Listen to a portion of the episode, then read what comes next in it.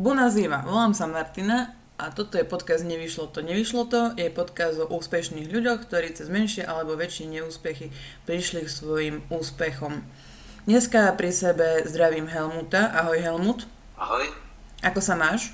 Dobre sa mám, lebo mám teraz trošku voľno a je to fajn. Aby vám bolo jasné, o kom rozprávame, alebo s kým dneska rozprávame, milí poslucháči, Helmut Bištika je umelec, drevár, sochár, pracuje s ľuďmi všetkého typu, má nádhernú kaviareň, do ktorej pozývame v Medzeve a je to úplne iný svetadiel v rámci celého Slovenska.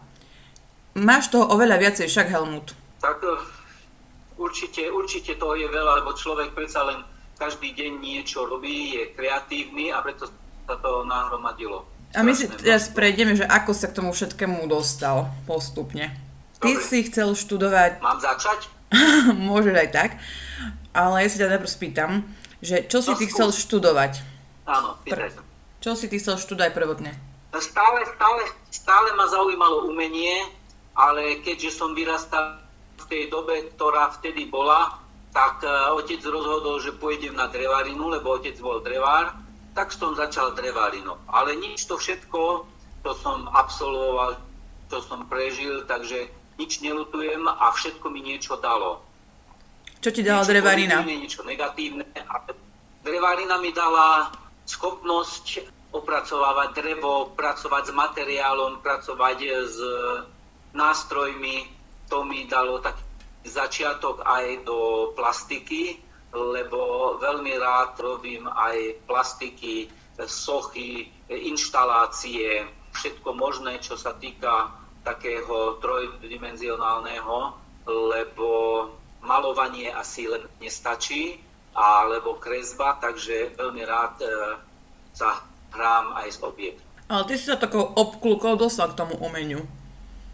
Ešte si študoval pedagogiku. Áno, áno, lebo tá drevarina a, bolo niečo také, ktoré by ma odsúdilo do nejakej dielne, kde by som potom pracoval len s materiálom, e, s drevom alebo, alebo tak nejak. A e, ja som stále bol aj trošku taký e, sociálny typ, ktorý pracuje rád s ľuďmi a preto, preto tá pedagogika a, a tá možnosť pracovať s ľuďmi. To, to ma potom posunulo ďalej, lebo som e, robil e, vychovávateľa na poľnohospodárskej škole, potom som šiel učiť výtvarnú dozušky. To všetko bol taký, taký odrazový mostík, ako pracovať s ľuďmi. Toto bolo to, kde som stále sa posúval o krok ďalej, ďalej, ďalej, až kým som e, neskončil s prácou s handicapovanými ľuďmi, postihnutými ľuďmi akéhokoľvek e, postihu. Takže ten, ten úvod, keď som pracoval najprv s neživým materiálom, s drevom a postupne to prechádzalo k ľuďom, k deťom, od malých detí, od, od, od, od, od škôlky až po dôchodcov a, a, a proste ľudí, ktorí majú problém, ktorí sú zdravotne znevýhodnení, tak to, to bolo veľmi dobre všetko, lebo e, keby sa človek dostal hneď na, t- na túto pozíciu, asi, asi by chýbal ten predošlý krok. Chýbalo by to, čo som musel asi absolvovať. Takže ja sa nestiažujem a je to asi dobré, že som musel prejsť takou dlhou cestou, kým som sa dostal k tomu, čo robím teraz, ale čo som všetko mohol robiť. To si ešte prejdeme, určite. Aj túto prácu, len ešte by som sa vrátila k tomu vychovateľovi. Ty keď si robil toho vychovateľa, tak si sa snažil tvoriť všelijaké kreatívne krúžky, či už rozhlasový, výtvarný. Áno. A Áno, vy vlastne aj teraz spolupracujete stále ešte so základnou školou v Medzeve, kde aj chodia a naštevujú vlastne tvoju kaviareň tie deti do obeda áno. a tam s nimi ďalej spolupracuješ. Áno, áno. E, možno, možno cieliš tam, že niekedy to bol ešte socializmus, keď som pracoval vlastne s tými mojimi polnohospodármi. To bola polnohospodárska škola a možno to bolo aj také trošku netradičné, že tam bol rozhlasový krúžok, výtvarný krúžok, divadelný krúžok. Ale to, to je jedno, lebo to boli polnohospodári a, a akákoľvek e, to bola e, mládežnícka skupina, e, v každej tej, tej skupine nájdeš ľudí, ktorí majú trochu vzťah aj ku kultúre alebo k nejakému tomu umeniu. A trošku som bol taký, taký sklamaný niekedy, že, že bolo málo toho záujmu pre divadlo, pre, pre, pre rozhlasový krúžok a takéto veci, ale o to väčší, väčší entuziasmus som musel asi použiť, aby som tých ľudí presvedčil takýmto veciam.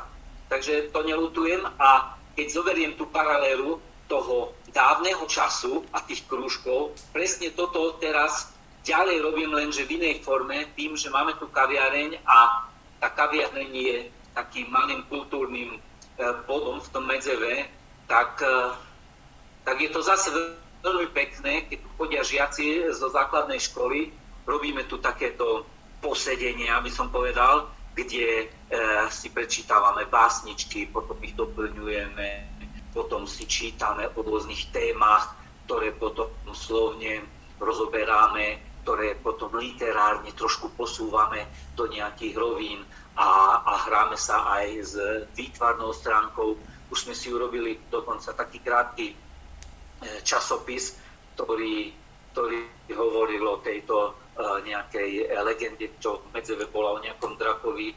Toho sme si rozobrali z rôznych e, strán a sme si napísali básničku v Nemčine, v Slovenčine, potom sme si to ilustrovali, potom sme si z toho urobili časopis a proste, či sme hovorili o láske, o sklamaní, alebo keď bola téma nejaké tie tí, tí, tí uh, ktorí emigrujú. Proste stále sme načrtli niečo, čo je zaujímavé, alebo čo je aktuálne a k tomu sme sa vyjadrovali. Alebo maj, mesiac lásky sme hovorili, ako mládež prežíva lásku, sme vyhľadávali nejaké básničky, ktoré sa týkajú toho. A proste je neskutočne veľa tém, ktoré by sa dali ako uh, robiť a ktoré ešte chceme robiť. Hej? Takže nič sa vlastne nezmenilo v tých uh, dlhých rokoch, hej? Takže tak nejak.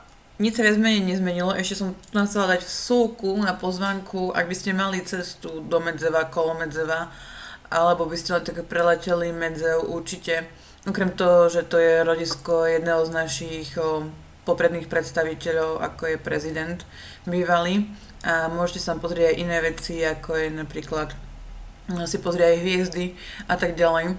Tak určite sa ozvite a poviem vám adresu, kde je presne táto kaviareň, lebo je tam skvelá káva, milí ľudia a budete sa cítiť, ako keby ste boli v hociakej inej metropole svetovej. Dobre Helmut, ty si spomínal, že si robil vychovateľa v tej poľnohospodárskej škole, potom si ešte pokračoval ďalej v tej výtvernej škole. Ty si toto všetko presunul aj do toho, toho moderného sveta a veľmi rýchlo si sa adaptoval, ale teba niečo v tom školstve tak trošku brzdilo. Myslím teraz tú byrokraciu, záklazy, okliešťovanie, písanie správ a toto všetko. Tak ale to je, to je asi taká súčasnosť toho, že, že treba sa zaoberať tou byrokraciou a, a je strašne asi dôležitá. Pre mňa ako kreatívneho človeka je to dosť veľká brzda a ja vedím každému, eh, každému riaditeľovi a, a, a vedúcemu pracovníkovi, že celý ten náš systém je položený na tom, alebo kladie sa dôraz na to, aby, aby, aby ten papierový svet bol v poriadku. Ale niekedy, niekedy mám strach, že, že je to strašne dôležité to papierovanie a, a tá práca potom e, niekde sa dostáva na okraje. E, nič nekritizujem, len, len, len je to asi, asi asi súčasný svet, keď, keď e, sa kladie dôraz to, čo je v papieroch a nie to, čo je v realite. Takže, takže to by sme aj tak krátko len uzavreli, lebo... To uzatvárame a posúvame sa ďalej, lebo vlastne... Vedel každý, každý hneď polemizovať, čo je dôležité a čo nie. Ale proste ja som to tak cítil, že pre mňa je strašne dôležitý ten, ten reál a to, čo to je výsledkom toho E, na tých deťoch alebo, alebo s tým materiálom, ktorým pracujete. A zrejme aj to ten papier, no. Ale mňa to dosť brzdilo. Presne tu je východzí bod z toho, že ty si sa rozhodol, a vlastne preto som to len spomenula, nech si každý dáva na piedestal to, čo je pre ňo dôležitejšie, či už tie papiere, alebo tá kreatíva. A ty si sa rozhodol v koľkých rokoch ísť na vojnu nohu? Wow, neviem, koľko, koľko to bolo, ale, ale to bolo 10 rokov som, som robil asi vychovateľ a potom nejakých 80 tiež e, v Zuške a potom som šiel na tú voľnú nohu. Nevieš, Jana? Máme to trošku kombinované. Neviem, neviem. Nie, posledný neviem. rok, len vlastne my sme sa o tom roz... Ale, my sme sa o tom ale roz... potom, potom, potom som cítil, že treba ísť na voľnú nohu, eh, lebo, lebo som, som sa dozvedel, že je to možné tiež od mojich kolegov nejakých, že, že aj také niečo existuje. Ja som bol v tom všetkom veľmi opatrný a som si to ani nevedel predstaviť, ísť na voľnú nohu, čo to znamená. Uh, takže som SČSO, alebo nejaká taká skatka bolo uh, samostatne. SZČO, áno. Alebo niečo takéto. Áno, takéto bolo vtedy nejaké uh, označenie, takže ja som sa cítil dosť taký, taký, taký uh, zvláštne, lebo, lebo zrazu nepracovať, nebyť niekde zamestnaný, ale potom hneď som zistil, že aké to je ťažké e, byť samostatný a, a starať sa o to, aby, aby si každý deň mal dostatok práce, aby si vedel zaplatiť čeky, aby si, aby si bol aktívny. E, aktívny som bol, lenže tá práca sa nedá e, hneď nájsť všade, e, kde by si si len predstavoval. Takže prešiel som naozaj všelijakými vecami a, a je to tvrdý chlebiček byť tak ako samostatne činný ale, ale aj to som prežil, takže dobre to bolo. Bola to veľmi dôležitá skúsenosť. A ty si vlastne si, si tú prácu vytvoril sám, a nie len na Slovensku, ale aj v zahraničí. Kde všade si už spolupracoval, prosím ťa? No to je veľmi dôležité. Áno, áno. Tým, že som mal možnosť e, tu a tam robiť výstavy, e, a najmä, najmä v tom nemecky hovoriacom e, území, to znamená, že, že nie len v Nemecku, Rakúsku, ale aj e, v Dánsku, tá časť, e, kde je Nemecka, alebo v Belgicku, alebo v Holandsku. Takže e, dosť som prešiel tých krajín, kde som vlastne nielen vystavoval, ale robil aj workshopy s deťmi a dospelými, alebo aj s dôchodcami. Takže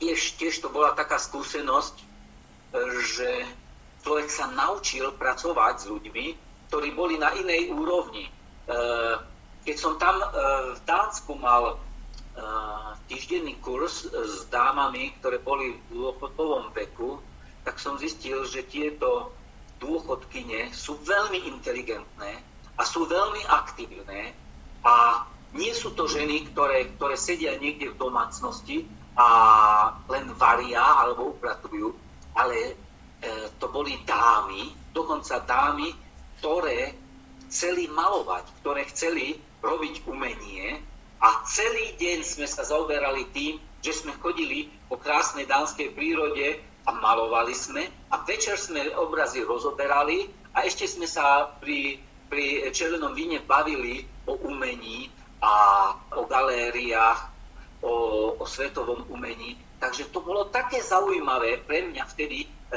človeka, ktorý prišiel z toho východného bloku, že ten svet je nie končiaci niekde v dôchodku, ale tam začína ten veľký obzor, ktorý sa otvára pre týchto ľudí, ktorí chcú teraz a v tomto čase, keď už, keď už majú čas, nasávať a, a vnímať a príjmať e, umenie a veci, ktoré dovtedy ako nemohli. Takže to bolo veľmi zaujímavé. Tam som sa naučil pracovať aj e, s tými handicapovanými ľuďmi, lebo som sa dostal do takých miest, kde boli také veľké, veľké e, ústavy pre e, handicapovaných ľudí, kde som pracoval najprv s deťmi, potom s dospelými. A tiež to nebolo jednoduché, lebo tá práca, keď ste to predtým nikdy nerobili, buď máte nejaký cit pre to, alebo nie. A nie je to jednoduché. Ale nejak, nejak mi to sedelo a naozaj robím to doteraz a ďakujem Bohu, že, že vlastne môžem tú prácu robiť, lebo, lebo častokrát, keď tak vidím, aký je ten svet vonku, to si hovorím, kde sú tí normálni, hej? Mm-hmm. lebo, lebo keď vidím kedy, ako sa normálni správajú, tak, tak, tak je mi tak ľúto, že nevedia si uvedomiť, keď im niečo bude chýbať, keď budú, budú nejak handicapovaní niečím, či, či zrakom, či, či, či sluchom, či, či tým, že budú môcť niečo chytiť, že nebudú môcť, že aké to je vzácné a, a, a krásne vedieť, vedieť, vnímať e, tým, čo nám ešte zostalo. Takže strašne veľa tých emócií a zážitkov, ktoré som urobil v živote, e, ma dostalo asi tam, kde som teraz. No vlastne človek si neuvedomuje, čo všetko má, kým o tom nepríde, ako to je staré známe, či už nejakého človeka, ktorého má rád, a, alebo nejakú a... časť, ktorú môže používať a fakt si to uvedomí až vtedy, až keď, ja neviem, či len príde o maliček, alebo proste zrazu potrebuje okuliare, tak si uvedomí, že koľko je kvázi to, toho kolo problému a to ešte nemáme takéto dysfunkcie, ako majú ľudia, s ktorými ty spolupracuješ. Ty si spomínal, že úplne inak je to vnímané na Slovensku a v zahraničí, to už sme viac menej zvyknutí, ale že ty ich diela predávaš napríklad aj v Holandsku a že sú veľmi rýchlo rozchytané. No, je to, je to zaujímavé, keď som si uvedomil, že títo ľudia, ktorí kvázi sú len záťažou štátu, hej, keď sa tak hovorí, že tak nič nerobia, len, len stále e, musia byť podporovaní, ja hovorím, že nie, lebo keď majú tú správnu podporu alebo, alebo ľudí, ktorí sa s nimi e, zaoberajú a venujú sa im, e, dokážu aj títo ľudia, ktorí, ktorí ako sa hovorí, e, nič nevyrábajú, dokážu vytvoriť neskutočné veci.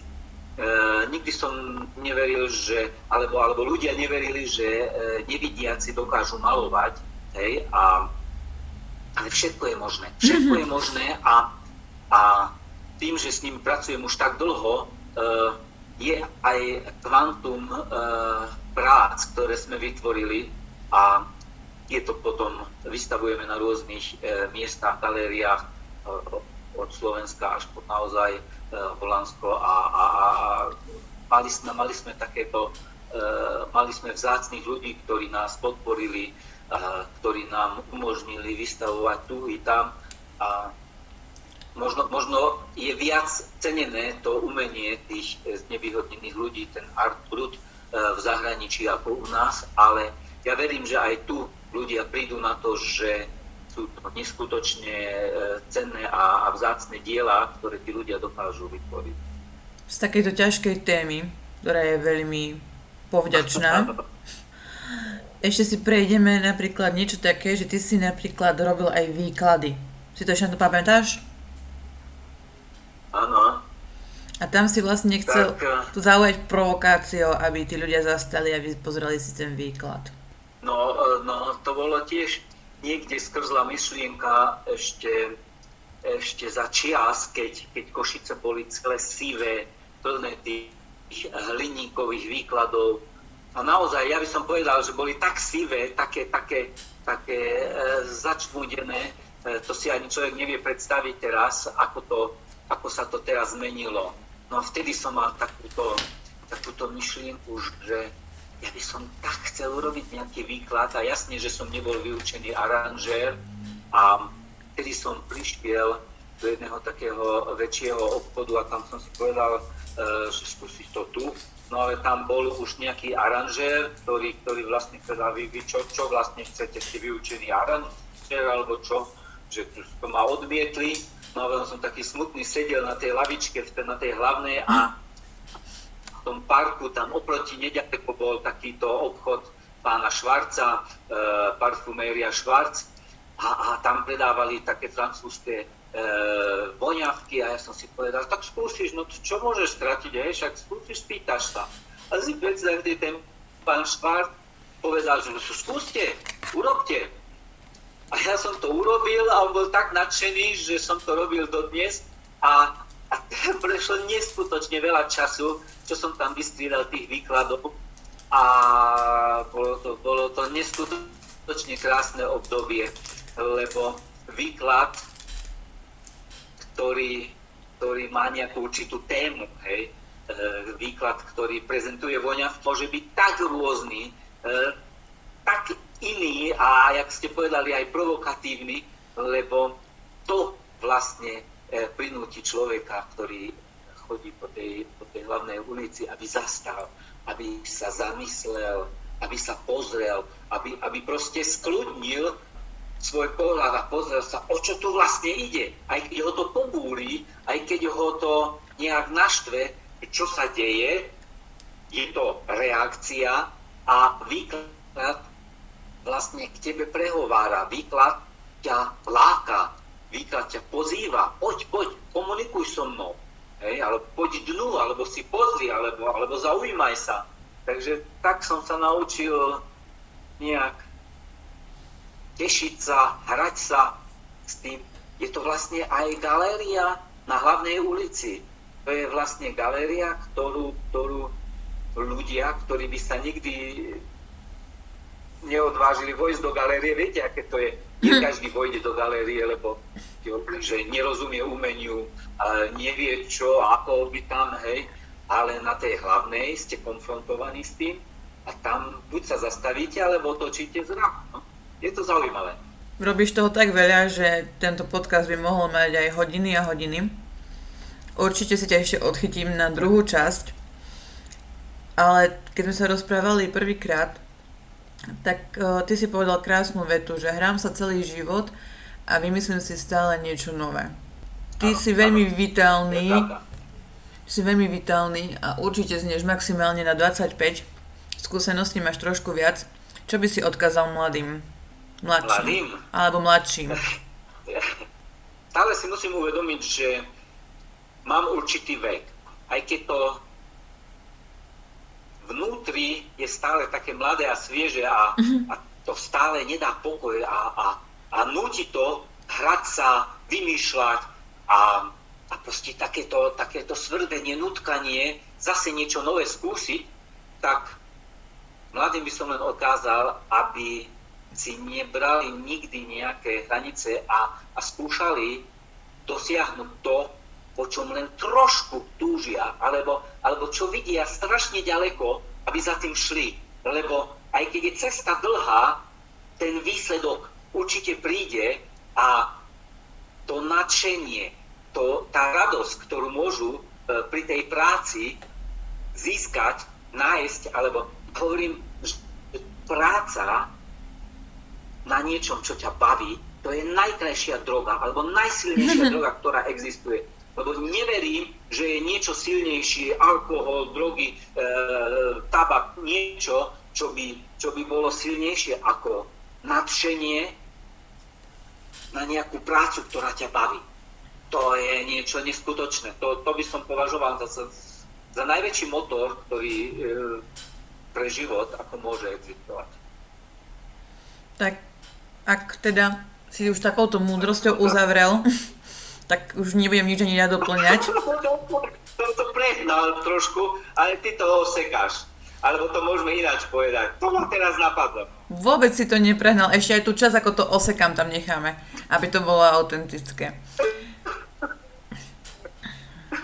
Nie, bolo to veľmi pekné, ako vážne celkovo proste vidno, že dobre, áno, si vitálny, pôsobíš mlado, aj dušov, aj tak, len už nemáš 25 a už proste si niečo prežil a vieš, ako to trošku funguje, respektíve aj keď každý sa každý deň niečo nové učí, proste je to už tak, že máš na ten svet trošku iný pohľad a ešte aj tým, že vlastne si prežil aj tú dobu toho iného režimu, tak proste tí mladí, alebo aj ja som v tom veku, si neuvedomujeme, aké máme proste bezhraničné možnosti a aj keď si teraz zoberieme, že je tu COVID a mali by sme to trošku akože nejako okresať, tak aj tak dovolenka tam, dovolenka sem, robiť zahraničí, nerobiť zahraničí, spolupracovať s tými ľuďmi bez toho, aby ma niekto naháňal, alebo proste, aby som mohla ísť na vysokú školu bez toho, aby niekto musel byť nejakej strane a tak ďalej.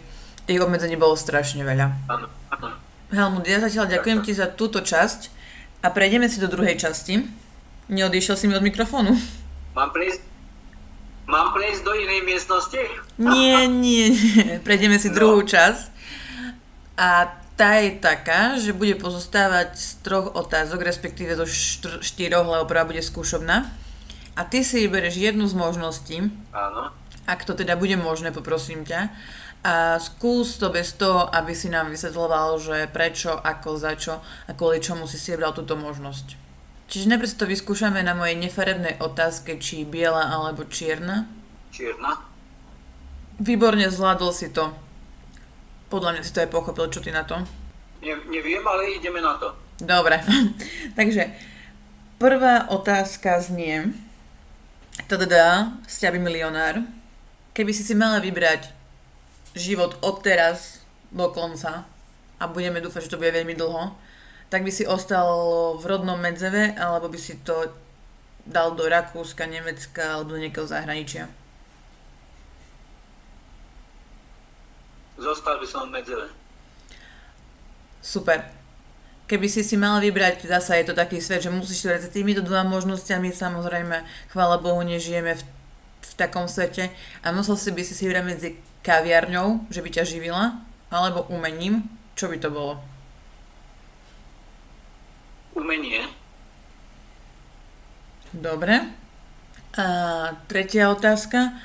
Skôr by si si vybral prácu čisto iba umelca, že by si len kreslil, kreslil, kreslil, alebo vlastne by si skôr dal na piedestal to, že by si spolupracoval ďalej s takýmito handicapovanými ľuďmi. V každom prípade by som robil umenie a sociálnu činnosť všetko dokopy, lebo toto mi dáva zmysel v živote. Tak, zvládol si to na jednotku. Ďakujem veľmi pekne, Helmut. A my sa teraz rozlúčime s našimi poslucháčmi. Ďakujem vám, že ste nás počúvali, že vám niečo tento rozhovor dal. A majte sa pekne, píšte básne, vyhýbajte sa covidu a počujeme sa ďalší krát. Pekný deň, ráno, po obede, kedykoľvek nás počúvate. Dovidenia, do počutia. Ešte pekný večer, dovidenia. Ako určite máš toho ešte milión, len aby sme nezahltili úplne vlastne toho posluchateľa.